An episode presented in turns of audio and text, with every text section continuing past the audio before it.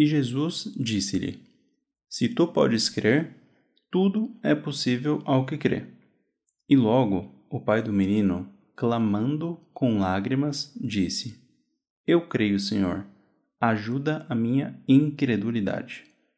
Marcos 9, 23 e 24 Apesar de já termos passado o período de festividades de fim de ano, há alguns dias me vi refletindo sobre como é quando ganhamos presentes. E enquanto adultos, muitas vezes, nossa reação geralmente é de dizer: não precisava. Você não tinha que gastar seu dinheiro comigo. Chegando até mesmo ao ponto de nos preocuparmos com aqueles que nos presentearam sobre como irão fazer ou fizeram para nos presentear. Porém, já reparou como uma criança faz? Ela simplesmente se alegra e muito com os presentes que foram entregues e ponto. E algumas se alegram tanto que até se esquecem de agradecer, inclusive. Mas por que, como adultos, jovens e até mesmo adolescentes, não podemos simplesmente nos alegrar? Por que é tão difícil aceitar que as maravilhas de Deus podem acontecer conosco? Por que muitas vezes queremos estar no controle de todas as coisas?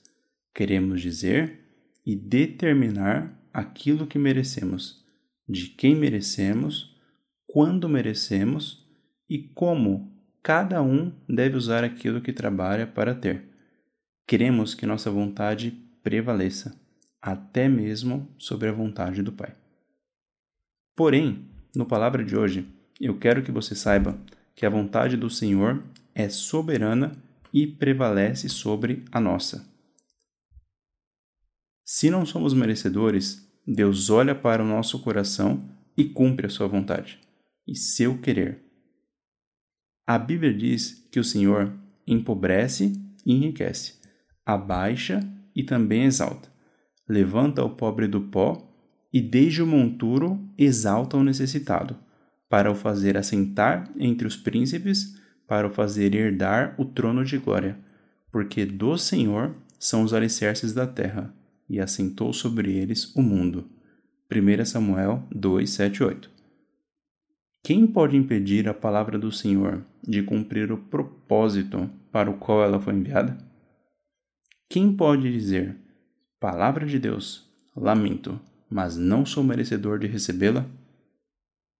Aceitar os presentes de Deus é como aceitar Sua graça, na qual não somos merecedores mas nosso papel não é ser merecedor, porque nunca seremos, porque Jesus já pagou o preço na cruz.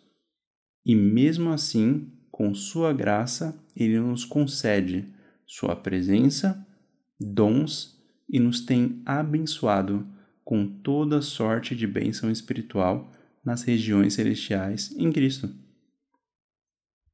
Aceitar os presentes de Deus envolve duas coisas: aceitar e agradecer. Simples, não? Às vezes, tentamos e até conseguimos complicar as coisas de Deus, criando processos e mecanismos, mas Deus age pela fé, oração, palavra e de acordo com seus princípios, como que Ele é amor, nos ama e tem para nós planos de nos fazer prosperar e não de nos causar dano, planos de nos dar esperança e um futuro. Jeremias 29, 11. Creia hoje, pois você é merecedor, sim, em Jesus, dos presentes do Pai.